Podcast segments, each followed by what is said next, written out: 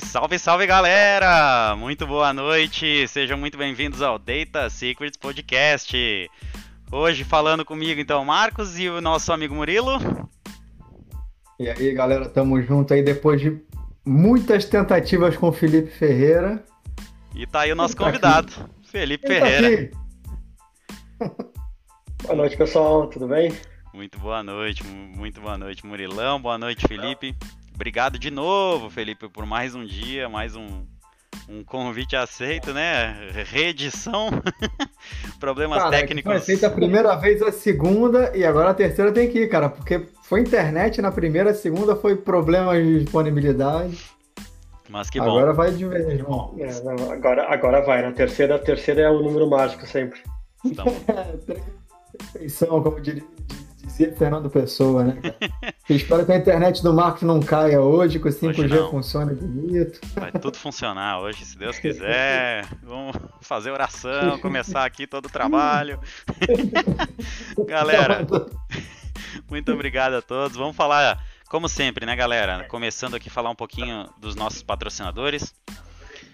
Administração de banco de dados, TANI, migrações, DW, monitoramento DBAs e muito mais. A maior consultoria do sul do país é parceira do Data Secret Podcast. A CrespDB, galera. A CrespDB é uma empresa gaúcha, trabalha com consultoria em SQL Server, precisou de consultoria, chama os caras. É, procurem eles nas redes sociais, qualquer rede social CrespDB, ou procura a gente também, a gente passa todos os contatos do time da Cresp para nos auxiliar e auxiliar todas as necessidades que vocês tiverem.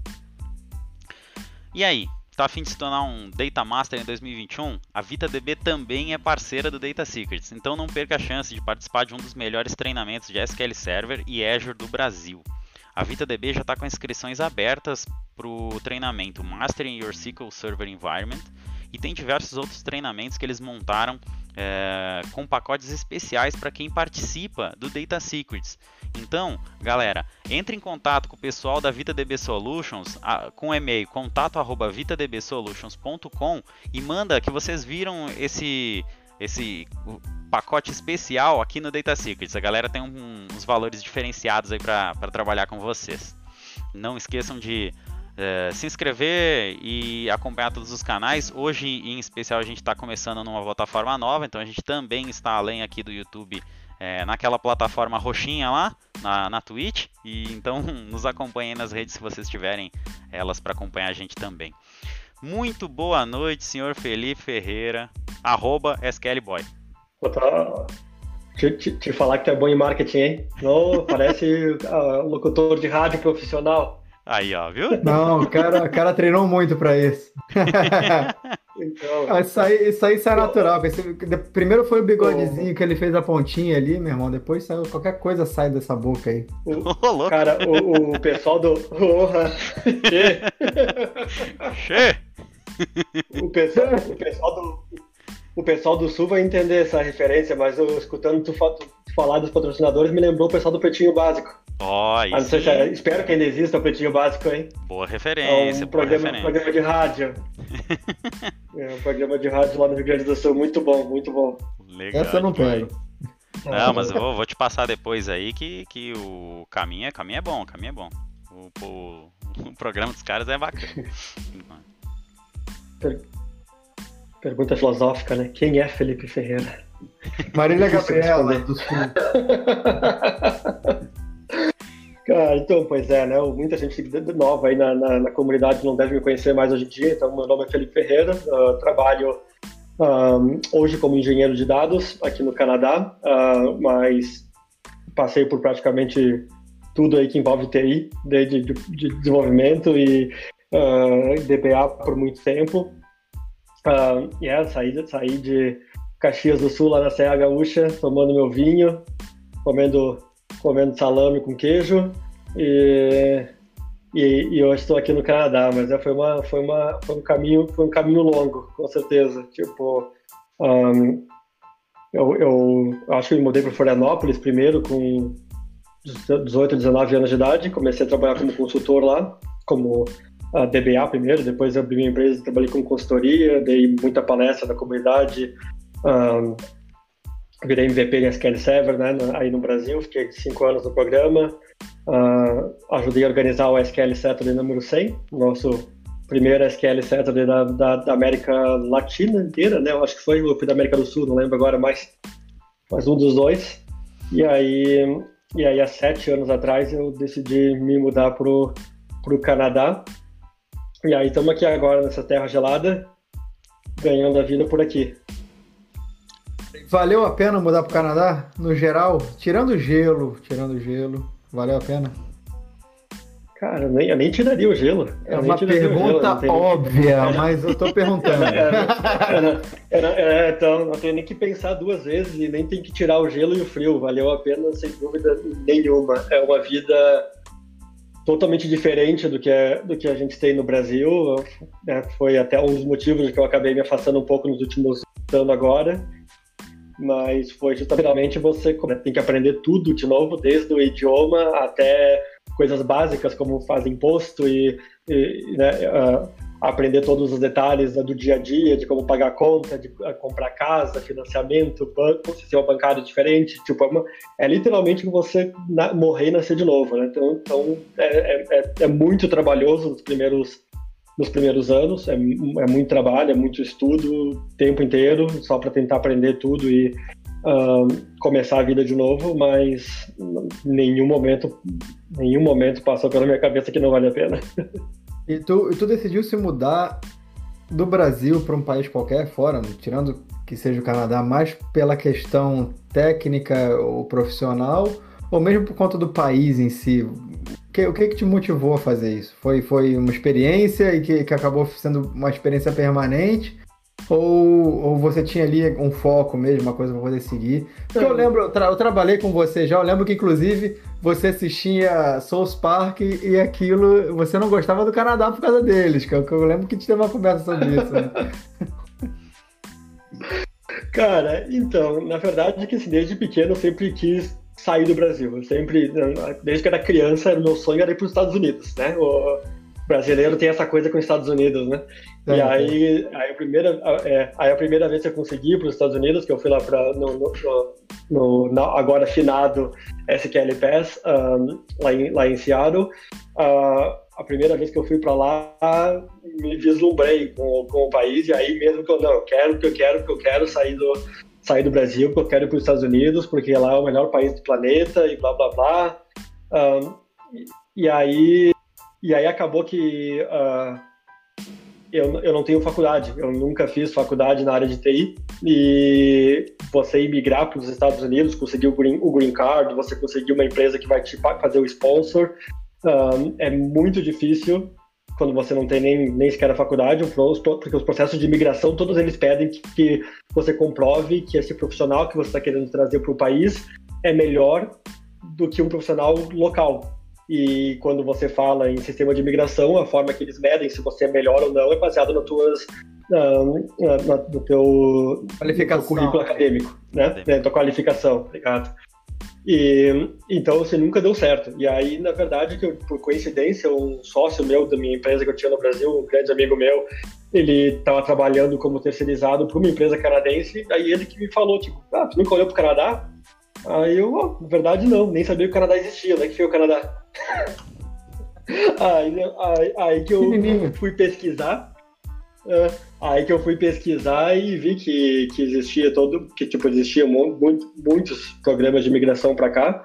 Uh, literalmente muitos. Eu acho que eles têm uns 40 e poucos. Uh, like, 40 e poucos uh, modelos de imigração, formas de imigrar diferentes, caminhos diferentes e todo ano muda, porque é baseado na demanda que eles têm profissionais naquele ano específico, naquele momento específico.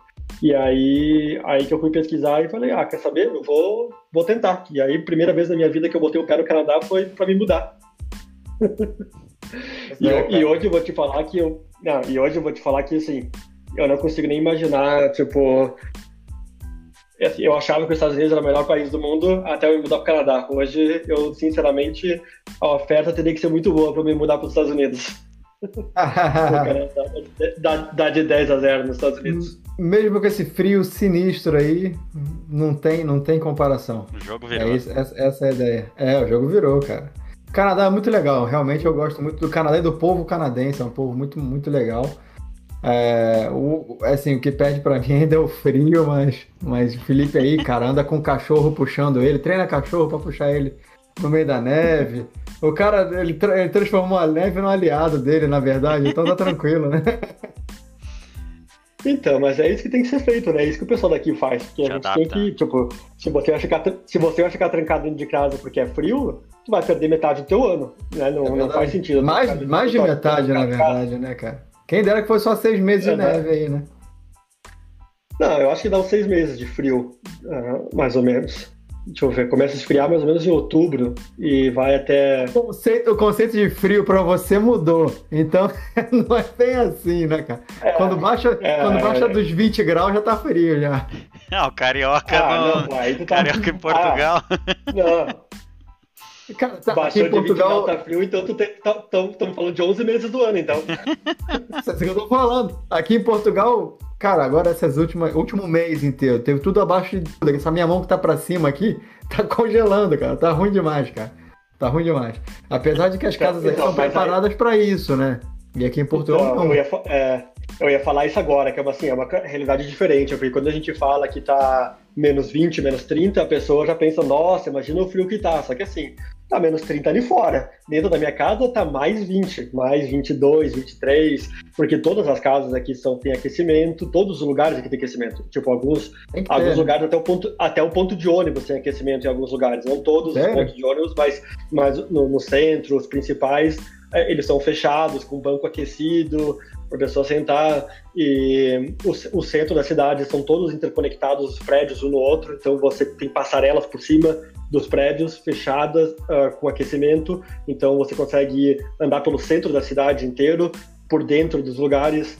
Uh, então, assim, você passa frio se você quiser, você passa frio aqui, do tipo, na hora que você saiu da porta da sua casa até dentro do carro. E aí depois de dentro do carro até a, a, no estacionamento até, a, até o prédio que você está indo. Porque tudo é aquecido. Então, tem que cuidar. Você, não, você não sente tudo do frio. Tem que cuidar só pra não dar aquela entortada na boca, né, Felipão? Abre a porta e dá aquela congelada. Caramba. Ô, Felipe, mas deixa, deixa eu te perguntar, conta pra nós também um pouquinho. Hoje tu tá como engenheiro de dados, né? Como que é uhum. a tua experiência? É, como que é a, tua, a empresa onde tu tá e, e, como é a realidade, até para a gente poder fazer um paralelo do que a gente vive, tanto Europa quanto né, aqui no Brasil. O que, que o engenheiro faz, quais são as uhum. responsabilidades e o que, que são os desafios do, do teu dia a dia, né? Boa. É, um, eu tô há eu tô sete anos no Canadá, três desses anos eu trabalhei com o Murilo na, na, na Pitcha, e, e aí agora eu tô uh, é, faz tempo. É e aí, agora eu tô desde então, né? Agora eu tô desde então trabalhando numa empresa chamada Payworks, que é uma empresa de software as a service, faz, faz uh, sistema para uh, ah, folha de pagamento, RH, gerenciamento de ponto eletrônico, esse tipo de coisa para empresas aqui no Canadá. Então a gente tem 25 mil empresas que são clientes nossas aqui no Canadá. E aí é um desafio bem interessante, porque a, a, empresa tem 20 anos de idade e há 20 anos atrás eles decidiram que eles iam fazer uh, um banco de dados para o cliente. E, e para piorar a situação, na época, porque a empresa começou 20 anos atrás, ela era uma empresa que literalmente o sistema dela era feito em Access e era mandado em disquete para as empresas e aí, tipo, as empresas botavam, botavam, botavam, tipo, as horas que os funcionários trabalhavam, mandavam um disquete para a minha empresa, eles faziam fluxo de pagamento, mandavam um cheque para pagar os funcionários, e aí, para ficar para caber num disquete, eles limpavam o banco. Então, Caramba, gente... era um ETL manual, cara. Espetacular isso. É, a, empresa, a empresa começou assim, há 20 anos atrás. Então, o que acontece é que é, é, enfim, é código legado, sabe como é que funciona, né? A empresa foi, foi, foi, foi vindo, tipo, eles pegaram aquele Access, transformaram em SQL e aí foram escrevendo a aplicação e nunca pararam para reescrever do zero. Então a gente tem, na verdade, um banco de dados por cliente por ano. Então, se você é cliente nosso há, há 10 anos, então eu tenho 10 bancos de dados diferentes com os teus dados. Cada banco tem dados de um ano específico. Então, para mim, na verdade, que esse é meu desafio todo dia, porque no total, uh, no total a gente tem 80, no, já está quase 90 mil, porque agora acabou de trocar o ano, então criou um banco de dados novo para todos os 20, criou 20 e 25 mil bancos de dados novos. Então, na verdade, eu estou agora com quase 100 mil bancos de dados que eu tenho que, uh, que eu tenho que ler todos os dados, agregar no local, num, num banco central, um, e aí a gente faz as nossas análises de dados em cima disso, né, em cima desse banco central. Uh, cria os aplicativos de BI, uh, to, todos a, a, a parte de análise de dados é tudo feito em cima desse banco central para não ter que abrir conexão com cada um dos né, 20, 20, 30, 50 mil bancos de dados toda hora. Então, na verdade, que esse é o maior desafio que a gente tem, porque uh, sabe, se, se, algo demorar um segundo para rodar, uh, vezes 80, 100 mil bancos de dados, já, tipo, já, já é tempo demais, né? já não cabe na janela. Então a gente tenta tirar cada milissegundo possível de qualquer consulta. Muita coisa é customizada, então tipo quando eu comecei, a gente estava tentando usar uh, Integration Services, não tinha como, só o, o, o overhead que o Integration Services tem para logar coisa já é muito. O, o, o, Integration Services é single thread, ele vai a um banco por vez, não tem como, em 100 mil bancos e um por vez. Então, muita coisa aqui é literalmente escrevendo código. Então, você usa código direto, é, faz, tipo, é uma coisa pura, assim, gente... código vai lá e passa em uma, cada uma das bases de dados e pega os dados, é isso? A gente faz muita coisa diferente. Cada, cada tabela, cada módulo é uma coisa diferente, mas a gente tem algumas coisas menorzinhas que o Integration Services, a gente tem algumas coisas que são aplicativos em C Sharp desenvolvidos, tem algumas coisas que são em Python, tem algumas coisas que são T-SQL puro, do tipo criar um T-SQL que faz um loop em cada um dos bancos naquele, naquele servidor inteiro, porque a gente tem, na verdade, cada servidor de SQL Server nosso tem 1.500 bancos de dados. Então tem várias coisas que é em T-SQL mesmo, fazendo loop em todos os bancos, colocando tudo numa base central local na instância, e aí depois só lendo daquela base central pro. É, é que para não ter que abrir uma conexão para cada banco, né? Porque se eu tentar abrir 1.500 conexões, uh, Conexão a gente pode, a, a, gente, a gente acaba com, com as conexões disponíveis na SQL Server. Então, gente, muita coisa a gente acaba fazendo loop, fazer só um, um T-SQL gigante com um loop em todas as bases do servidor. E então é o, o termo data engineer é um termo novo, na verdade, no mercado, né? E cada empresa tem uma ver isso com tipo, tem uma descrição diferente ou trabalha de uma forma diferente. Literalmente, para na minha empresa, data engineer, no meu caso, é literalmente um faz tudo, porque eu desde eu desde, eu desde, eu desde gerencio os servidores, de, né, de monitorar os servidores, de como é que está a utilização de recurso e uh, falar com o tipo de infraestrutura para conseguir mais recurso ou para fazer modificações, até monitorar log das aplicações e verificar o que está acontecendo, desenvolver todos esses DTLs, esses, esses pipelines de dados, promover os dados para a base, base central, ajudar o pessoal de BI a criar o Data House, Uh, acho que a única coisa que eu não faço muito é criar o dashboard no BI. É a única coisa que eu não faço muito. É, mas né? não, não, quer, não, não, quer dizer que eu não faça, só que não faço muito. Caramba. E, e não tem nenhuma conversa na empresa para se alterar isso, para usar, sei lá, um Elastic Pool, uma coisa assim do gênero? Porque, cara, isso. Vocês estão on-premises, é isso? Ou estão na cloud? Ou estão infrastructure as a service? Como, como, é, como é que é a infraestrutura de vocês está? Porque, pô, não, 100 mil bases de dados, cara, coisa pra caramba. Pois é, e é por isso que a gente não tá em cloud ainda. Uh, Nenhuma, porque... nem, nem, nem infraestrutura. Não, tá tudo local. Uh, a gente tem alguns projetos internos de BI, de Machine Learning, uh, de, de, o Data Lake, que a gente está começando a criar na, na, na nuvem, está começando a, a, explorar o mundo da, da nuvem, mas muito, quase praticamente tudo que a gente tem hoje é no nosso, nosso próprio data center, porque acho que, se não me engano, eles falaram que eles tentaram até olhar para migrar para a nuvem, só que se você vai usar um. Se você for usar um SQL database, por exemplo, que você paga para o banco, é, é, é, é inviável. vai subir, né? E, é, então, tipo, eles não, nunca conseguiram chegar numa, fechar a conta direito mas é algo que eu vejo que vai, vai, vai acabar mudando, na verdade, no futuro. Assim, a gente está começando uh, a explorar mais a nuvem com a parte de analytics, que é uma coisa que eu vejo acontecendo muito aqui. Todas as empresas, todo mundo que eu converso por aqui, o primeiro projeto que as empresas fazem na nuvem é analytics. eu acho que é o melhor assim, é o melhor exemplo que, ele, que, que tem para ser feito na nuvem, porque normalmente são máquinas muito caras, é muito recurso, é muito.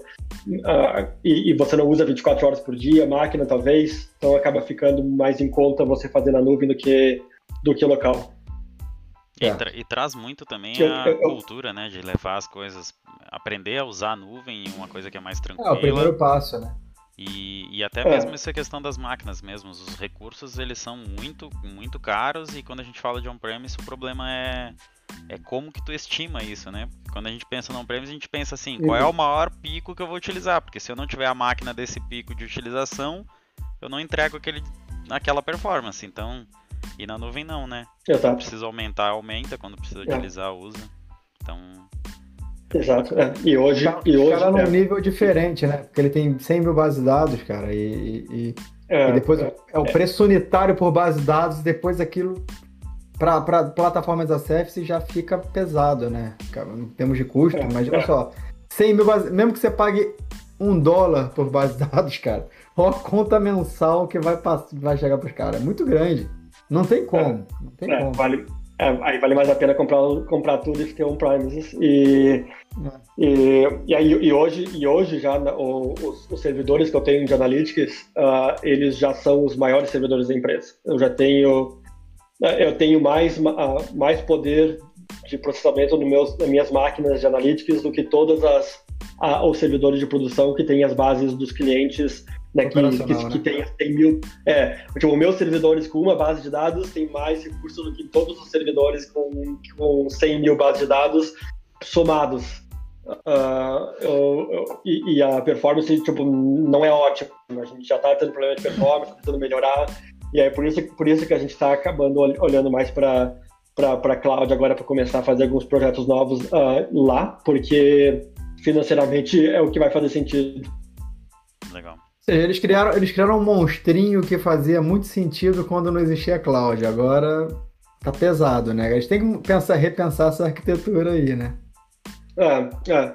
Eu não sei como é que você, como é que é isso na Europa ou no Brasil, principalmente, que o Brasil sempre foi, ainda mais agora com dólar alto, sei lá, eu, eu, eu não vejo, eu, eu, até, eu sou curioso um pouco de como é que tá rolando esse negócio de cloud por lá, mas pelo menos por aqui eu vejo muita resistência do pessoal de infraestrutura e de segurança.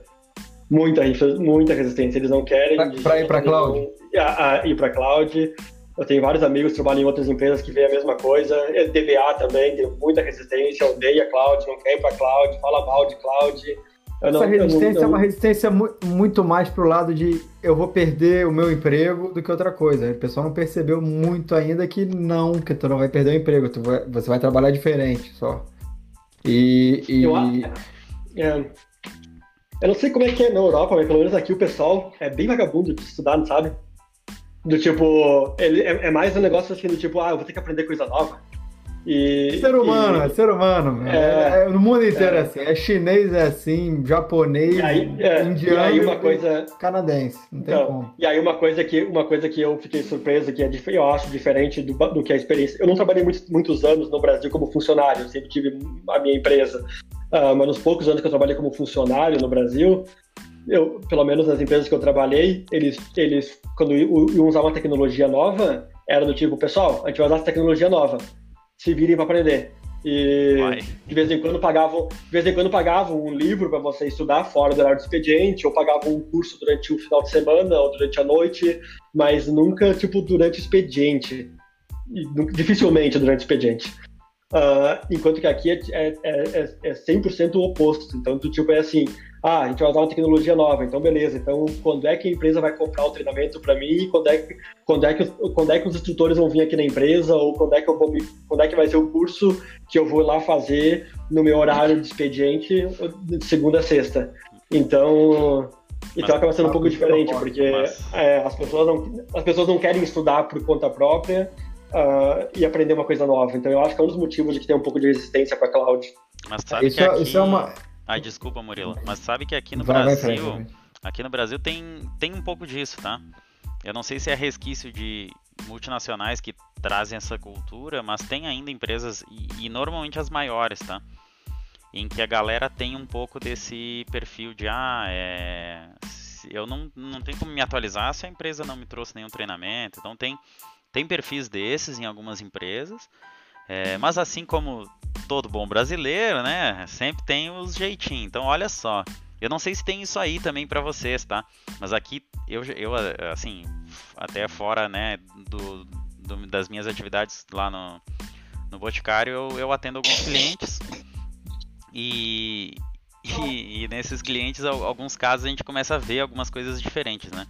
Então, assim, a nuvem, ela tecnicamente é cara. E aí até o que o Felipe falou, pô, o dólar tá alto, a nuvem para algumas empresas é caro porque o cara sempre pensa assim, ah, mas há três anos atrás eu já comprei as maquininhas lá pro pessoal da TI, porque é sempre assim, empresas menores é o pessoal da TI, né? Então eu já comprei pro pessoal da TI, tem lá as máquinas compradas, por que, que eu vou gastar dinheiro para ficar pagando um negócio? E aí brasileiro facilita as coisas, então tem aqueles caras que tinham a sua empresa data center para alguma coisa. Esses caras vendem cloud para as empresas que na verdade são como se fosse colocation, é um servidor dos caras que ele vai te oferecer, ele bota um virtualizador, ele virtualiza e te entrega um IP, uma máquina, uma VM. Então ele te entrega, vamos dizer, uma cloud mais barata do que um provider entregaria, né? É... Só que a diferença é que ele está te entregando alguns recursos que não te dão a vantagem da nuvem. Então acaba que em alguns cenários a gente tem a, vamos dizer assim, o feedback lá da utilização da nuvem não tão positivo. Ah, mas é que eu, para eu fazer um upgrade na minha máquina, eu tive que desligar o meu computador, meu servidor. Ah, mas peraí, se a grande vantagem da nuvem não é isso. Ou então, ah, eu tinha que adicionar é, mais processador. Esse, esse eu já eu tive bem recentemente, né? É, a gente chegou num ponto que assim, não tinha mais como, tinha que aumentar processador porque a demanda era muito alta, né? E para aumentar uhum. o processador, o cara quer que compre um processador novo para ele. Porque o cara não tem. No, no, no famoso host, na, na, cloud do cara, o cara não tem o processador. Então o cliente que nem tem um servidor, Nossa. ele nem tem um servidor, para poder fazer o upgrade da máquina dele, ele tem que comprar um processador. E esse processador, tipo assim, como que ele faz depois se ele não quiser mais a cloud do cara? Ele leva embora? Não, me dá não, meu e, socket aqui que eu vou pegar e, meu. E, e, esse processador muito provavelmente vai ser usado não só para esse cliente, pra mas para outros clientes que passam no mesmo host. E, e, aí depois tem né, as configurações de virtualização, se o cara realmente usa aquela máquina com oferta de, de, de máquina exclusiva para ti, tu não tem essa garantia, tu vai descobrir em alguns indicadores, alguns contadores te dão uma dica disso, né? Tipo, a memória, tu vai lá, consegue ver lá que tem determinados indicadores que, ó, essa memória está compartilhada ou não está, mas tu não tem certeza de que o, realmente o cara alocou aquele recurso para ti. Então, cara, diversos itenzinhos que, que assim, às vezes o pessoal acha que está tendo uma experiência de cloud e na prática não está tendo, e aí prejudica também essa Sim. migração. Então, tem aqueles caras que já estão lá na frente, entrou a tecnologia, já experimenta, já pede treinamento, o cara já entra e já começa a utilizar, e, e, normalmente são os maiores que fazem isso, né? E tem os menores que sofrem dos dois mundos. Ou ele paga muito caro, porque o dólar é para nós é muito uma, uma, uma, discrepância muito grande, né, da, da, nossa moeda, ou então o cara tem uma experiência que não é tão boa assim, sabe? Eu não uhum. sei como é que é na Europa, se tem, os, se tem esse pessoal entregando cloud aí também. Eu já trabalhei para uma empresa aqui que fazia isso. Olha, ó, carioca. É, é, não, não. Brincadeira. Empresa, é que eu não podia perder. No... não podia perder essa. A empresa era, era na Holanda, eu fui morar na Holanda, inclusive, morei lá um ano. É, e, e, pronto, como bom carioca, a polícia apareceu. A polícia apareceu lá no meio. Porque um dos, um dos, dos clientes, o maior cliente da empresa era o Kim.com. Não sei se vocês lembram do, do Kim.com. Lembra desse cara? Vocês sabem desse cara? Eu não. Vocês não sabem, mas vocês com certeza fizeram download de um site que ele tinha, que eu esqueci o nome site. Então, é, ter... o inesquecível. Esqueci. Mega Upload. Você lembra ah, do Mega, Mega Upload? Ele ainda existe, né? Ele ainda existe. Não, não. Agora, é agora Mega. Mega, Isso, mega, mega, qualquer coisa. Isso. Então, tá tava, nas, eu tava lá ilhas. trabalhando feliz e saltitante quando de repente apareceu o FBI. No, desculpa, apareceu o FBI na Holanda. Os caras Meu foram dos Deus. Estados Unidos Como pra é lá. Foi sério, está sério. Da onde é que eles têm jurisdição pra ir pro, FBI Cara, chegar na, na, Holanda. Eles se juntaram com a polícia holandesa, com, a, com, a, com, a, com o par holandês do FBI, foram lá no, na, na, na, porcaria do data center e falaram assim, ó, desliga essas porcarias desses servidores agora. Desligou tudo. Caraca. E a gente perdeu, acho que o Keynote a Mega Upload pagava tipo um milhão e meio por mês pra empresa. Foi tipo, pra mim foi horrível, porque eu deixei de ganhar meu bônus no final do ano. Porque, é, porque a meta da empresa foi pro cacete, né? Basicamente foi isso. Mas o, o colocation que eles tinham lá era, era sério. Inclusive tinha com servidores governamentais lá de, da Holanda, que tinha tipo um, um tinha uma cerca em volta, tinha tipo uma parada tipo prisão mesmo, tinha lá um cadeado, uma cerca gigante, tu não conseguia nem chegar perto do servidor. É, nesse caso europeu, na Europa tem muita frescura, na verdade, né? Até inclusive se você for no McDonald's europeu, no McDonald's americano, ou seja, nos Estados Unidos, é muito diferente. Tu come aqui, o McDonald's é gourmet aqui comparado com, com os Estados Unidos. Os Estados Unidos é trash pra caramba. Aquilo é uma bosta. Aqui também é uma bosta, mas é uma bosta mais gourmet. Entendeu? A Europa, a Europa, a Europa, é, a Europa, a Europa, a Europa é muito chata. Tipo, é muito chata, a Europa é muito chata. É muita, é muita regra, é muito. Nossa. Que pro consumidor é bom, entendeu? Então, assim, quando é colocation na Europa, é, é sério o negócio. Quando é um McDonald's na Europa, tem que seguir as regrinhas. Se você for nos Estados Unidos, tem lá o refrigerantezinho lá, é, à la carte, ó, sei lá como é que chama isso. Tu vai lá, tira o refrigerante. Aqui não tem isso. Não tem isso. Você compra é. o menu, vem o refrigerante, é isso aí. Nos Estados Unidos não, você pode pegar quanto você quiser. É... Por quê? Porque possivelmente tem um problema qualquer no meio. No Burger King aqui não. Você pode tirar quanto você quiser. É... Que aqui pode chamar descrição. Eu não sei como chama no Brasil isso, nem em inglês. Mas, mas a Europa é muito cheia de regrinha, cara. Você comprar um Big Mac aqui é completamente diferente de comprar um Big Mac nos Estados Unidos. E, inclusive, o próprio restaurante em si Tu chega lá nos Estados Unidos e fala, pô, que McDonald's bosta, cara, tudo sujo. Aqui não, aqui não acontece isso. E no, em termos de, de, de servidores e, e, na nossa área, tem muita regra. Inclusive, a coisa de proteção de dados que aconteceu no Brasil, acho que no ano passado começou isso no Brasil Action. E. E, cara, o nego leva a sério, o nego bulta de verdade. Portugal é um misto de Brasil também, né? Então, tem a lei, mas até que alguém denuncie, não vai acontecer nada. Mas agora a pergunta, então... o que é então- pior, Portugal ou Itália? Cara, eu não sei. É melhor abster dessa, dessa, é. dessa resposta. Itália, Itália, Espanha, países latinos, ou seja, os latinos são. E, muito... e, o, e, o, é, então, e, o, e o Brasil é a mistura da nata, né? É que a Exatamente, é a mistura disso tudo só. Misturou italiano, misturou espanhol. Exatamente. O pior do pior que tinha na Europa. E, aí e se baseou no pior, né, cara? Gente, isso, aqui é, isso aqui é o pior, isso aqui é o pior. Mas é, cara, eu costumo dizer que aqui em Portugal, ainda, ainda a corrupção que acontece é Exatamente, exatamente. Ele tinha aparecido ali, né? Da, da, daquela aquela fala mole italiana com, com o idioma português. É, é o brasileiro, cara. A gente é mistura disso aí. E, e, jeito de vida italiano, e, desculpa, jeito de vida espanhol, que espanhol também tem um jeito de vida muito brasileiro. Mesmo sendo frio, o nego tá lá na rua, não sei o quê. Portugal, tipo, tá frio que nem tá no Canadá. Nunca que nem tá no Canadá, mas tá frio. O nego se enfia em casa e tu não vê ninguém na rua, é tipo deserto. Mas espanhol não, espanhol tá na rua, dane-se, época do ano. Então, tipo, brasileiro é uma mistura disso tudo. E depois teve essa colonização espanhola. Teve, teve a Holanda também, teve, teve, teve a, a Alemanha. Mas, pô, o Brasil não absorveu isso, porque é chato. é chato, né? Aí, ó, Mas... Data Secrets também é cultura, viu? É cultura pra caramba, velho. Aula, aula, aula, aula, de história, aula de história da, colonização brasileira aqui no, no Data Secrets pra vocês. E tem, será, será, que tem referência, então, também da, da, das cidades que têm colonizações diferentes, o comportamento local?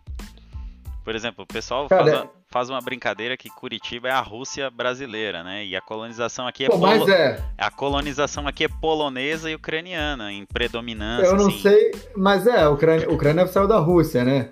Então, então eu é. acredito que sim, porque e, e, o que vem daí é... seco, né? Não, tem, e tem umas coisas bem muito diferente que acontece aqui, assim. Por mais que recentemente eu descobri umas coisas muito, muito interessantes no Rio Grande do Sul, nas minhas férias agora no final do ano, eu descobri que tem. O Rio Grande do Sul foi o único, acho que o único lugar que eu vi no Brasil que ele inverteu a ordem de trânsito. Tem uma determinada rua que do lado, Sério, cara? do lado direito é quem ultrapassa. Então quem quer andar que devagar. Isso? Não, e tem uma placa escrito caminhões manter-se à esquerda. Pra que, pra que usem a direita pra outra. Ah, eu, isso no Brasil. Eu cara. nunca tinha visto isso. Eu achava que coisa diferente só tinha encontrado aqui, mas daí eu encontrei essa última lá recentemente. Foi um inglês maluco pra lá fazer isso, porque. É, cara, quando eu fui pra Inglaterra. Ao contrário. eu, eu, eu, eu mudei pra Inglaterra durante pouco tempo, porque eu achei uma porcaria aquilo e não quero morar lá nunca. É legal para passar férias em Londres, ponto. Parou aí. Mas, cara, eu aluguei, eu, eu tive que fazer mudança. Então, eu, eu tava pobre, fui comprar móveis no OLX inglês, que era o Gumtree. E aí eu fui em várias cidades ali em volta de Londres para comprar para comprar para pegar, recolher o material, né? Cama, televisão, um monte de coisa. E eu aluguei um, um, carro, tipo uma Ford Transit, eu não sei se existe isso no Brasil. É uma, Ford Transit. uma caminhonete com picape. Maior do que picape. É? Sendo que o, o, agravante era que o volante era do lado direito e a marcha na mão esquerda. Ah, e o trânsito ao contrário. eu catei tá meio ótimo. fio pra caramba. O, o resultado é esse. Eu catei meio fio pra caramba. Nossa. Mas cheguei lá, cheguei vivo, cheguei vivo. Mas, pai, é difícil, cara. Deve ser uma pra confusão tá... mental. É, exatamente. É. Essa é a palavra que eu uso, confusão mental, cara. Porque aqui, aqui tem muita. Em Portugal a gente chama de rotunda, no Brasil acho que é rotatória, sei lá. É, rótula. Pô, né? tu vai. Em vez de tu, vir, tu ir pra direita, tu vai pra esquerda. É uma mentira. É, cara, sei lá, tô até me confundindo agora. Não sei nem se eu tô é, falando. É estranho. é, é difícil, é difícil pra caramba, cara. E eu fiz muita certeza besteira. Que eu ia, é, certeza que eu ia cometer algumas, algum, algumas infrações de trânsito lá também, fazendo dirigindo.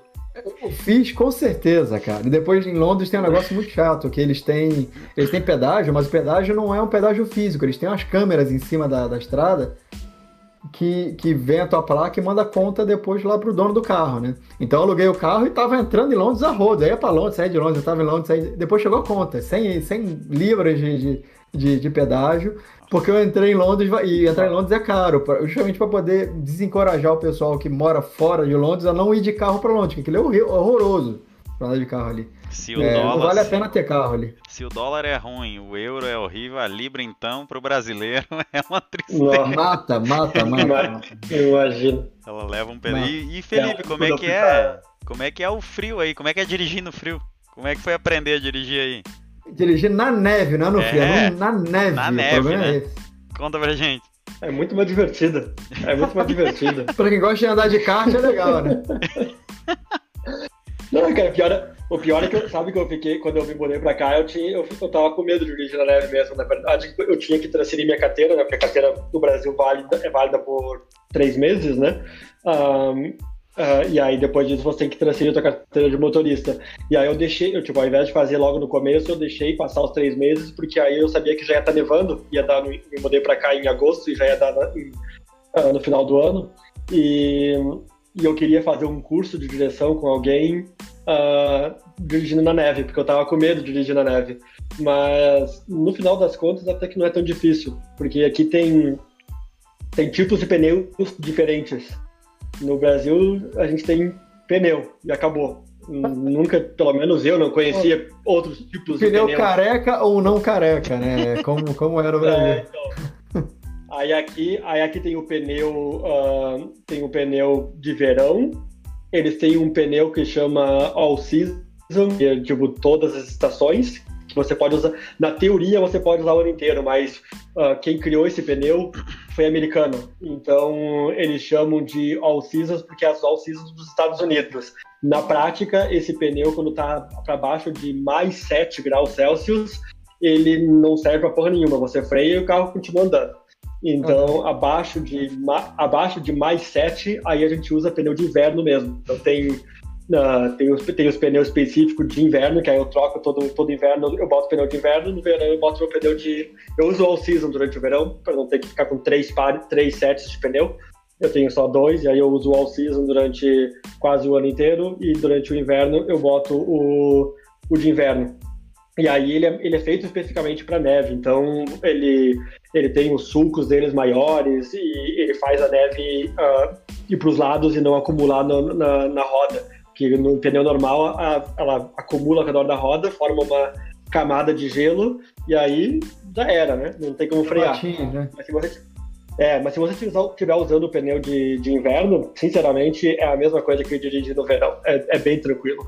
A única coisa que você tem que tomar cuidado é com o, o black ice, que, que, que, eles chamam, que é quando que é quando neva, só que não está muito frio, e aí a neve derrete quando encosta no asfalto, e aí de noite esfria, e aí aquela água que está molhada do asfalto congela. E aí eles chamam de black ice porque está em cima do asfalto, então vira tipo, é transparente, é gelo, então fica preto, né? E, e aquilo ali não, não, não tem pneu nenhum que aguente. Se tiver aquele black ice, você frear, o carro continua andando. É, pro, Aí pros, não adianta. O problema é o Black Ice mesmo. É, pros desenvolvedores é, que nos então... ouvem aqui, Black é igual a preto, tá, pessoal? Só pra. Ah, brincadeira, brincadeira. Daqui a pouco eu já vou criar aqui uma briga com os desenvolvedores, né? Não, só pra... Ser cancelado, né? É, vou tomar um cancelado. Data Secrets cancelado agora.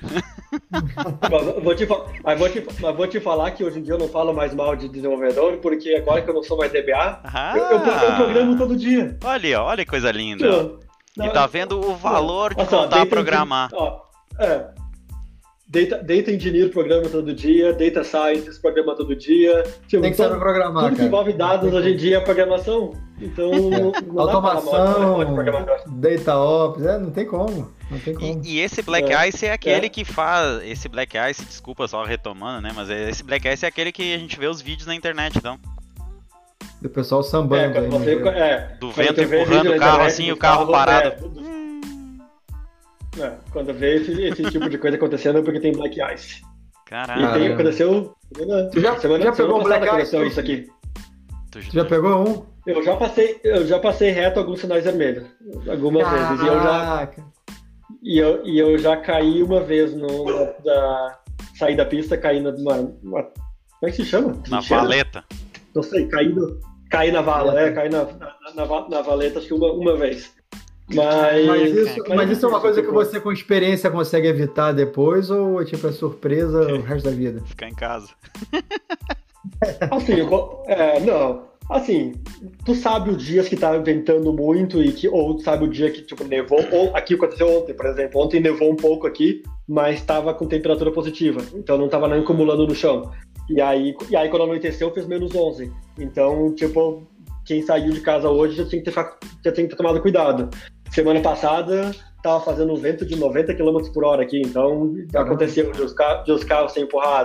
Então, tipo, tu, se tu prestar atenção na, né, na previsão do tempo, olhar a previsão antes de sair de casa, que é algo que você tem que fazer morando aqui. Aí, aí uh, não tem como. É, é, é, assim, é, é, fácil de evitar. E o governo faz um trabalho bom, então o governo até coloca placas, porque uma coisa que acontece bastante é de formar black ice uh, em cima de pontes. Porque quando você está na estrada, no chão, tem o calor do, do, passa, né? do, chão, da terra, e aí acaba, acaba, deixando acaba, acaba derretendo o gelo. Mas em cima de ponte, o gelo acumula. Então eles colocam placa, alguns lugares que ventam demais no meio das montanhas aqui, lugar que, que tem o vento, vento encanado, né? Que a gente falava. Fala, eu, eu acho que, tipo, que o vento tem, que tem muito vento, porque por causa do formato das montanhas, aí eles colocam placa falando, ó, oh, toma cuidado nesse trecho tal, diminui a velocidade. Então, assim, não, não é difícil de evitar. Mas, mas a velocidade. É, é, é, um, é, um, risco. A velocidade evitaria, Felipe? Assim, tipo, andar devagar resolve o problema ou não? Vai ser igual, né? É só pra você não morrer quando você sai da pista mesmo. Não, não, a velocidade. É, exatamente, a velocidade muda Caraca. o impacto.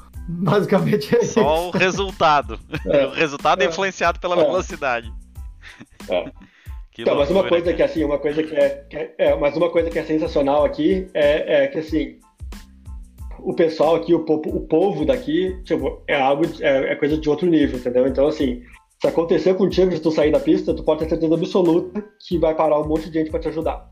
Né? Vai parar a gente, tipo, que, que assim, pessoas que têm carro normal, carro de, de passeio, vão parar para perguntar se tu precisa de ajuda, se tu quer entrar no carro deles. Alguns deles, tipo, aconteceu com uma amiga minha que ela falou que não precisava de ajuda, o cara foi na, na, na loja de café, comprou um chocolate quente e voltou para oh, tomar chocolate quente com ela e ficar, e ficar lá esperando o guincho. Pessoas que têm que tem as picape, as truck, um, que nem eu tenho, tipo, eu ando com eu ando com corda, com guincho, com todo o equipamento no meu carro o tempo inteiro. Quando eu vejo alguém parado, né, que, que caiu numa, numa vala, eu paro, eu guincho os carros, eu ajudo a tirar.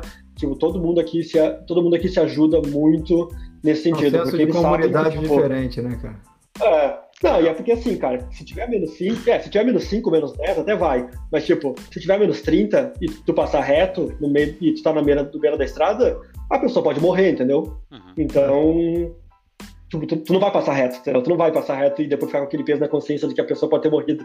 Chega em casa vendo notícias de que alguém morreu congelado. Acontece, meio, tipo, é. acontece, de gente, é, acontece de gente morrer congelado, acontece de mendigo morrer congelado. Então, tipo, todo mundo se ajuda muito aqui. Isso é bem legal. Legal. É diferente. Né? É interessante, né, cara? É, porque no é, Brasil tu, tu tem medo de tu parar é, na rua tipo, e tu ser assaltado, né, cara? Então, então, é, então, é eu ia falar, eu, eu, ia falar isso agora, que tipo, eu me tornei uma pessoa melhor, porque hoje eu paro e ajudo as pessoas. No Brasil, não pararia nem fudendo, porque certeza que eu ia parar e ser assaltado. Então, mas aqui, é, mas aqui, tipo, a, a gente muda nossa visão, né? Pois é, e o Canadá, o Canadá tá precisando de imigrante ainda, cara, ou, ou tá, tá bom já? O que, que, que, você acha? Porque o Canadá é feito de imigrante, né? Já, já é feito de imigrante, é. de raiz. Mas você, para o pessoal que pensa em ir para o Canadá, ainda é um lugar bom para ir ou tá, tá, já está suficiente? Então, aqui acontece o seguinte, que como todo país desenvolvido, a taxa de natalidade de pessoas nascendo uh, é muito baixa, né? As famílias não têm muitos filhos. Uh, então, o que acaba acontecendo é que aqui uh, o Canadá precisa receber 200 mil imigrantes por ano para ficar no zero a zero, porque todo ano tem, tem no mínimo 200 mil pessoas se aposentando todo ano. Então, se eles não tiverem 200 mil imigrantes por ano, é, o país não é, não é sustentável. É, tipo, o, o nosso. Uh, qual que é o nome da, esqueci também o nome do Brasil, o INSS. que paga a, a, isso, INSS, INSS, que paga a aposentadoria do pessoal, quebraria. Então, eles precisam de 200 mil pessoas. Uh, o que aconteceu esse ano, esse ano que passou, 2020, por causa do coronavírus, é que a gente, uh, a gente não, te, não, não teve muito imigrante, né? Porque não, não, a, a fronteira está fechada, não estão recebendo mais ninguém. E aí, acho que foi a primeira vez em não sei quantos anos que a população do país diminuiu porque Caramba. muitos imigrantes, na verdade, que estavam com visto temporário aqui, ah, não conseguiram visto permanente, ou desistiram de ficar aqui, foram embora, não nasceu gente suficiente. Parece que nasceu 1.900 pessoas no país inteiro, no ano inteiro. O quê? Ah, que absurdo, cara! Muito pouco. E aí, com um país desse é, tamanho. Uhum. É, é, aí, agora, é, aí agora eles estão falando que esse ano aqui eles querem receber 400 mil pessoas e que a ideia é que nos próximos 5, 10 anos agora eles batam um recorde. Então, você que está pensando em migrar para o Canadá, esse é o ano, 2021 é o ano de você ir para o Canadá, porque eles estão com as portas abertas para você. É, Cara, ó, temos o um intruso, temos o um intruso. Um gato é, ali é, subiu no Felipe. Cara, esse, esse, esse gato é muito carente, não, ele se mete, pula no meu pescoço o tempo inteiro. Mas mas é realmente, tipo, 2021 para frente agora é uma, é uma época que provavelmente eles vão acabar criando programas de migração novos ou facilitar os programas existentes para trazer mais gente para cá, porque vai, vai, vai precisar. Legal, legal. É, cara. E com isso tudo mesmo, eu, acredito que mesmo com, com esse frio, com, com black ice, não sei o que, o cara vale muito a pena pro Canadá. Eu já tive aí algumas vezes, por causa da empresa que a gente trabalhou principalmente. Tive umas três ou quatro vezes no Canadá. E, cara, é um lugar muito maneiro. O povo canadense é, é muito. No geral. É. E, e, e, assim, além, além de fazer o, o trenó com os cachorros, que nem eu faço e posso na internet o tempo inteiro, tipo, a, a, o, o, povo daqui aproveita muito o inverno. Então, tipo, eu moro aqui, a, moro a uma hora das montanhas. Então, a galera faz muito esqui, muito snowboard. A galera, a galera tipo, aproveita, sabe? Vai fazer trilha, que aí tem os snowshoe, que é aquelas raquete que você usa no pé para poder andar na, na, na, neve fofa. E aí vai fazer trilha, subir montanha, escalar paredão de gelo. Tipo, tem muito esporte, tem muita coisa que a galera faz no inverno para não ficar trancada de casa e aproveitar. Então acaba, ficando, acaba sendo divertido, sabe? Tem várias coisas que tu só pode fazer no inverno, né? Patinar no gelo, para jogar rock no meio da rua. Aqui no, no meu bairro, aqui eu moro, tipo. Uh, eu, eu, moro a literalmente 50 metros do lago. O meu bairro é um, é um, lago e as casas ao redor. Aí a, a, galera toda limpa a neve do lago, congelado, e aí botam uh, goleira de, de rock e as crianças ficam andando, andando, legal, ensinando, ensinando os filhos a, a, patinar. Então, tipo, é um negócio muito bacana, sabe? E você pode fazer no inverno. Então, a galera aproveita o inverno também. Não é como se fosse acabou a vida. Certo, tem que ser, né, cara? Porque neva agora, a maior agora, parte do ano. Ah, agora é a vez da cachorra para aparecer aqui na, na live, ó. Pode aparecer o outro, né? Veio, veio, veio, me trazer o brinquedo para jogar para ela. Cara, mas é muito diferente. É, né? é, é, é, o zoológico aqui em casa. Cara, me diz uma coisa, você, além de, de trabalhar com dados, fazer o cachorro te puxar no trenó, tu ainda estava construindo um avião. Me conta essa história do avião aí. Você tirou o brevet aí, na, aí no Canadá, né? É mais barato tirar aí do que no brevet. Brasil? Brevet. Brevet. É mais barato tirar aí do que no Brasil. Você, você vai acabar de construir esse avião, porque acompanhava ali o seu blog, você fez um blog, né? Com, com, com os seus passos. Cara, é. Achei, é, é impressionante, cara. Tu, caramba, tu é um moleque que tá sempre aí procurando uns negócios malucos e tu fez um blog construindo avião, comprou material, comprou ferro, tava metendo lá uns. Então, pô, uns negócios muito doidos, cara. Tu, tu vai continuar com isso? Então, cara, então. É uma das coisas que eu tava comendo, eu comento, comento com, com, com, amigos de vez em quando. Que, que, que eu falo, né, cara? A vida aqui é muito diferente do Brasil. Você tem muito. Uh, como é que eu traduzo work-life balance? Você, você, tem uma, um bom Qualidade de vida com uh, trabalho. É, obrigado. Obrigado. Você, é, você tem uma boa qualidade de vida. Sei, tempo, eu acho que você, é isso. Você, é, você tem tempo de. Você tem tempo livre depois do trabalho, sabe? Porque a gente trabalha, sei lá, das nove da manhã às cinco da tarde, ou normalmente acabo entrando oito da manhã até três e meia da tarde, quatro horas da tarde no máximo. Uh, normalmente eu saio até um pouco mais cedo, saio três horas da tarde, porque eu acabo almoçando na frente do computador ao invés de parar para almoçar. Uh, então você tem muito tempo livre para aproveitar a vida, né? E aí fazer as coisas que você sempre quis fazer. Então voar sempre foi um, um sonho meu, na verdade, que TI foi minha segunda opção, né? Eu, eu, eu quando eu era adolescente, quando eu era pequeno, eu tentei entrar para a academia da Força Aérea para ser piloto militar, eu, eu não consegui. Aí eu acabei indo para TI. Um, para trabalhar com tecnologia, mas não foi minha primeira opção.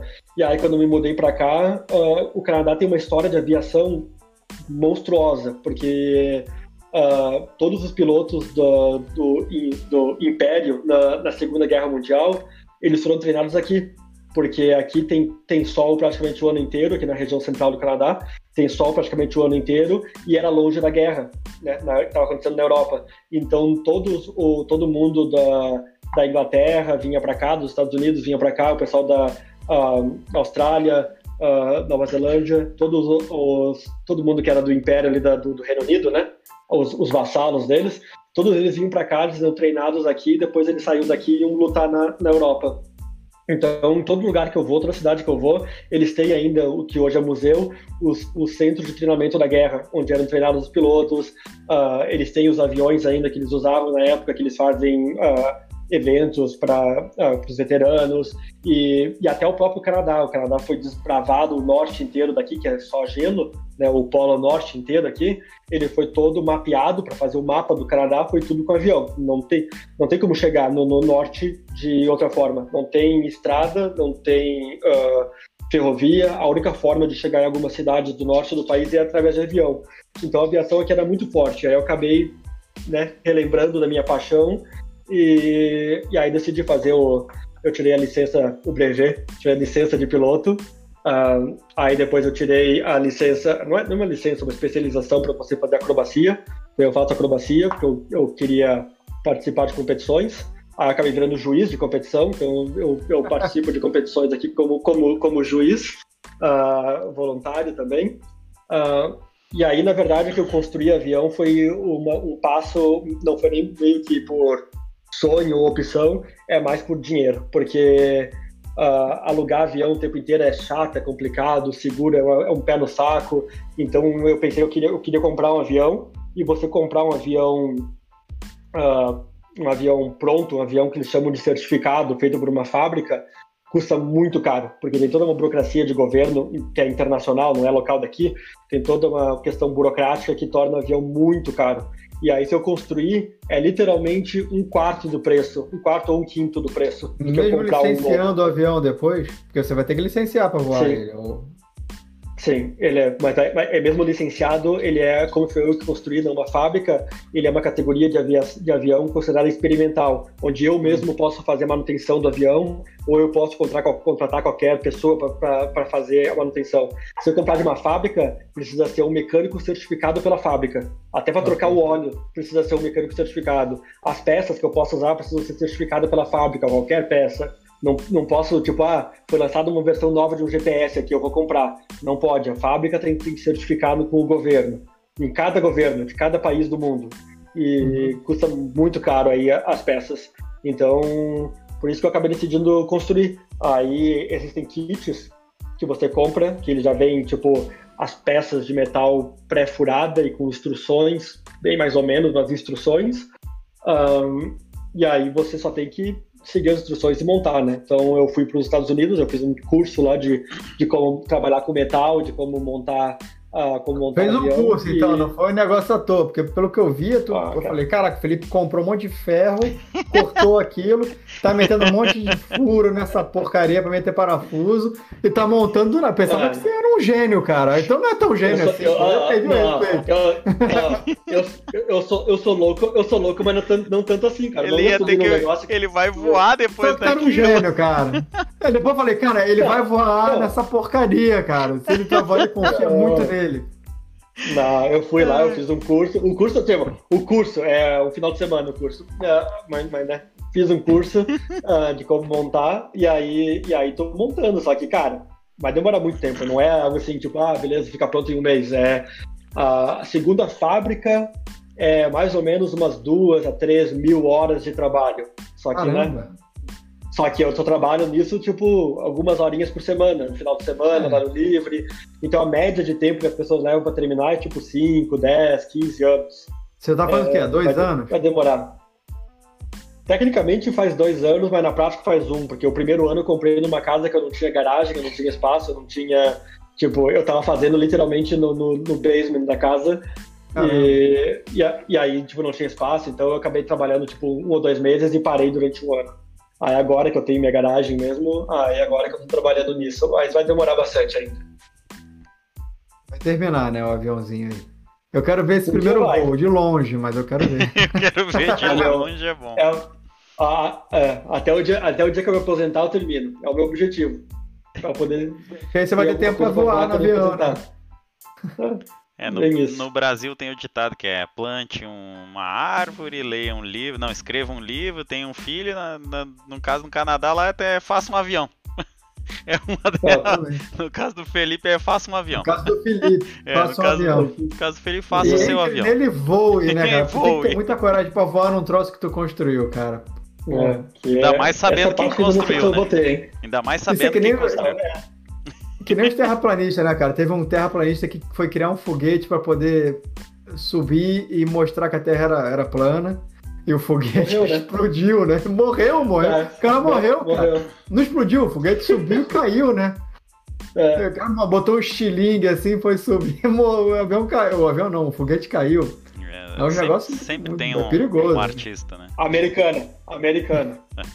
É, por isso que eu falo, é por isso que eu falo, cara, tem cada retardado nos Estados Unidos que é incrível. E o brasileiro paga pau pra isso. É legal, é legal. Tem, tem umas coisas malucas. É um país muito grande, com muita gente, né? O Canadá é muito grande, mas não tem tanta gente. A densidade do Canadá não é que nem os Estados Unidos, né? E num é. país grande assim, tu encontra um monte de, de coisa boa e um monte de coisa porcaria também. É tipo a Índia e a China, né? A gente generaliza ali. É. Gente, né? e, e, é, engraçado, é, engraçado, é engraçado isso que tu falou, porque aqui no Canadá, o Canadá é o segundo maior país do planeta. E a gente tem 20 milhões de pessoas no país inteiro. É. Aí é, tu tipo, vê, Portugal é um cotoco é... e tem 10 milhões, 11 quase. É. Metade do Canadá. E aí o que acontece aqui no Canadá é que, assim, desses 20 milhões de pessoas, praticamente um terço dessa população, não, na verdade acho que é dois terços da população, mora em Vancouver ou Toronto. E Montreal também. E Montreal. Tem essas três cidades que, o pessoal, que é onde o pessoal mora. O resto é, é vazio, é, bem, é muito vazio. E aí acaba sendo muito diferente também culturalmente, sabe? Então, aqui onde eu moro, por exemplo, é, uh, é, é, assim, é como se fosse o Texas dos Estados Unidos. Uh, é cheio de, de pessoas de de direita, de extrema direita, uh, é onde tem todo o petróleo do Canadá. O Canadá acho que é a segunda maior reserva de petróleo do planeta e é tudo aqui no meu estado. Então a gente aqui não tem não tem imposto, é tudo pago com royalties de petróleo. Uh, e, tá no, e aí, Vancouver, tá isso? É, e aí eu tô em, eu tô em Calgary, que é, uh, é mil quilômetros de Vancouver. E, e aí o que acontece é que, como eu estava falando, tipo, o estilo de vida é diferente. E aí até as pessoas dentro do próprio país meio que se odeiam, sabe? Porque Toronto é São Paulo, é cidade grande, é, né, é, é, é prédio gigante e tal. E aí tem aquele estilo de vida de, de cidade. Aqui onde eu moro é, é mato, e é onde, onde também, além do petróleo, é onde também tem praticamente toda a produção de gado do Canadá. Então aqui é bem comum, mas muito comum mesmo, tipo, literalmente todos meus vizinhos fazem isso, de final de semana a galera vai caçar. É, tipo, ao invés de comprar, ao invés de comprar carne no mercado, a galera aqui vai caçar, caça viado, normalmente é viado, uh, e ou tem o mus, que acho que seria um alce no Brasil, uh, e, e aí a galera, ca, a galera caça, limpa na própria, no, tipo, na, própria casa, na garagem, no, back, no, no, jardim da pessoa, eles limpam, enchem um freezer e tem comida pro, pro inverno. Então, tipo, tu, de vez em quando tá no meio da rua e tu tá vendo as caminhonetes, as picape com um alce morto, um, pendurado atrás, sabe? E aí imagina.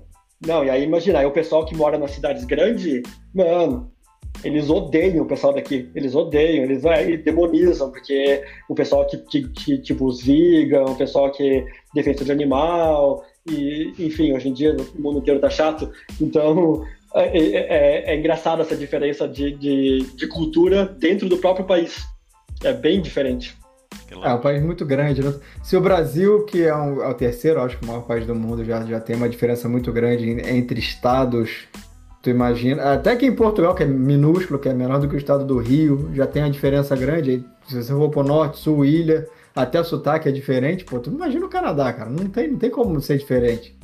Agora, isso que você falou de, de pessoal tudo caçar, para você que, que se mudou, da, que estava em outro, outra, outro distrito, né, do Canadá e foi pro e foi para onde você está agora, para você próprio foi um choque de cultura, na verdade, né? Que você veio lá do, do, do de Manitoba, né? Você estava em Manitoba, né?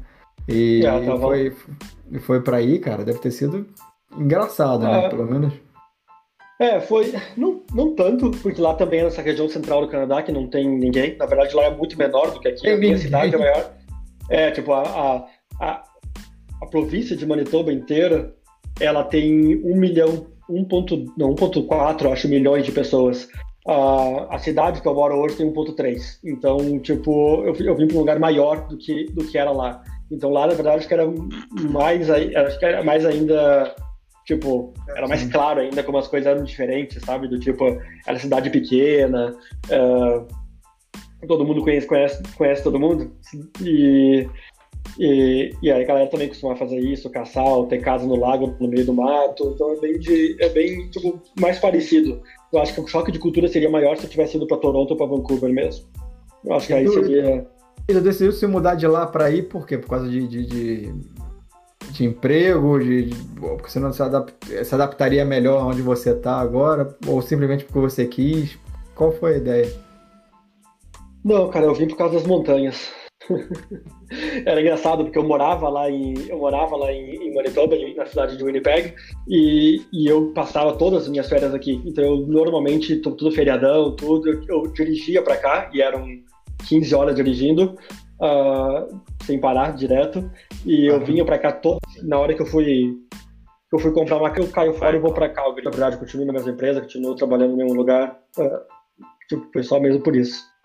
Pra esse lado aí, o pessoal do canal, pra esse lado do Canadá, o pessoal ganha mais do que onde você tava, né? tem mais oportunidade também de trabalho. Até por ser maior, né? É, como eu falei, é, como eu falei, tipo, onde eu morava era muito pequeno, então tem menos oportunidades. Eles têm muito eu morava tem muita seguradora, muita empresa, muita empresa de petróleo, na verdade, como eu falei, aqui tem muito petróleo. Então aqui, literalmente, todas as empresas de petróleo do planeta têm, tem, tipo, tirando a Petrobras, que eu nunca vi por aqui, mas todas as outras têm, têm aqui. Tem desde a da empresa da, da estatal da China, a, a, a, a ESSO, Uh, todas as empresas de petróleo têm escritórios monstruosos de grande por aqui, né? Uh, é bem forte essa área. Galera, é, é com muito, muito pesar, mas chegamos no final do nosso bate-papo. Foi rápido, passou correndo. Rápido pra caramba. A gente falou de nada, a gente não falou de nada, cara. Vou ter que chamar o Felipe mais três vezes aqui pra poder não, e, falar e de alguma mas coisa. Mas só pra finalizar, eu queria só puxar lá na conversa que o Felipe falou, ah, eu saio às vezes às três horas porque eu almoço na frente do computador. É... Felipe, só para relatar, é papo rápido, é bate-bola mesmo. Só para relatar como que era na época da picha aí. Tinha horário de almoço ou não tinha? Porque o pessoal tava falando de, de almoço escravo, de trabalho escravo sem almoço. Como é que era essa história? é bate-bola, rapidinho. É uma, a pifa é uma coisa à parte, meu amigo, é diferente. Não, é, o Felipe tem uma história pra isso. O, Fe, o, Felipe tem uma história particular é, pra isso. Cara, por, por lei, aqui deveria ter, você tem que ter 30 minutos de almoço, uh, que é pago. Então, na verdade, que a gente não trabalha tipo 8 horas, a gente trabalha 7 horas e meia e você tem 30 minutos de almoço para descansar. A, a, a pizza era um caso à parte, porque o eh, horário de almoço era, meu, era, era o meu pico, era, era a hora que o pessoal da, da Índia ia dormir, e o pessoal da Nova Zelândia não tinha acordado ainda, e o Murilo também já, já tinha, já tinha sumido. Já tinha ido embora. Tá, é, então, tipo, o meio-dia era, era, literalmente era o horário de pico, e aí, no, aí, aí lá na, naquela empresa específica não tinha nada de almoço, lá era... Lá era literalmente e, eu ficava, e, eu ficava nem, sem comer e acabava e nem, e nem relatava, né, Felipe? Nem botava lá, não, eu fiquei trabalhando o tempo inteiro aqui, não vou relatar o horário de almoço, não parei. Exatamente. Esse não, é o work, workaholic. E aí, minuto, né? é, e aí, então, e aí que deu, e aí que acho que deu até problema, mano, depois que me chamaram no, no se, o, se o Ministério do Trabalho batesse na porta, tu tipo, tava lascado. aí, é, aí era um problema. É. Ainda bem que deu problema, não, então. empresa, né? Agora todo mundo garantiu o seu horário, né? Sempre tem alguém que é, é o, o vilão.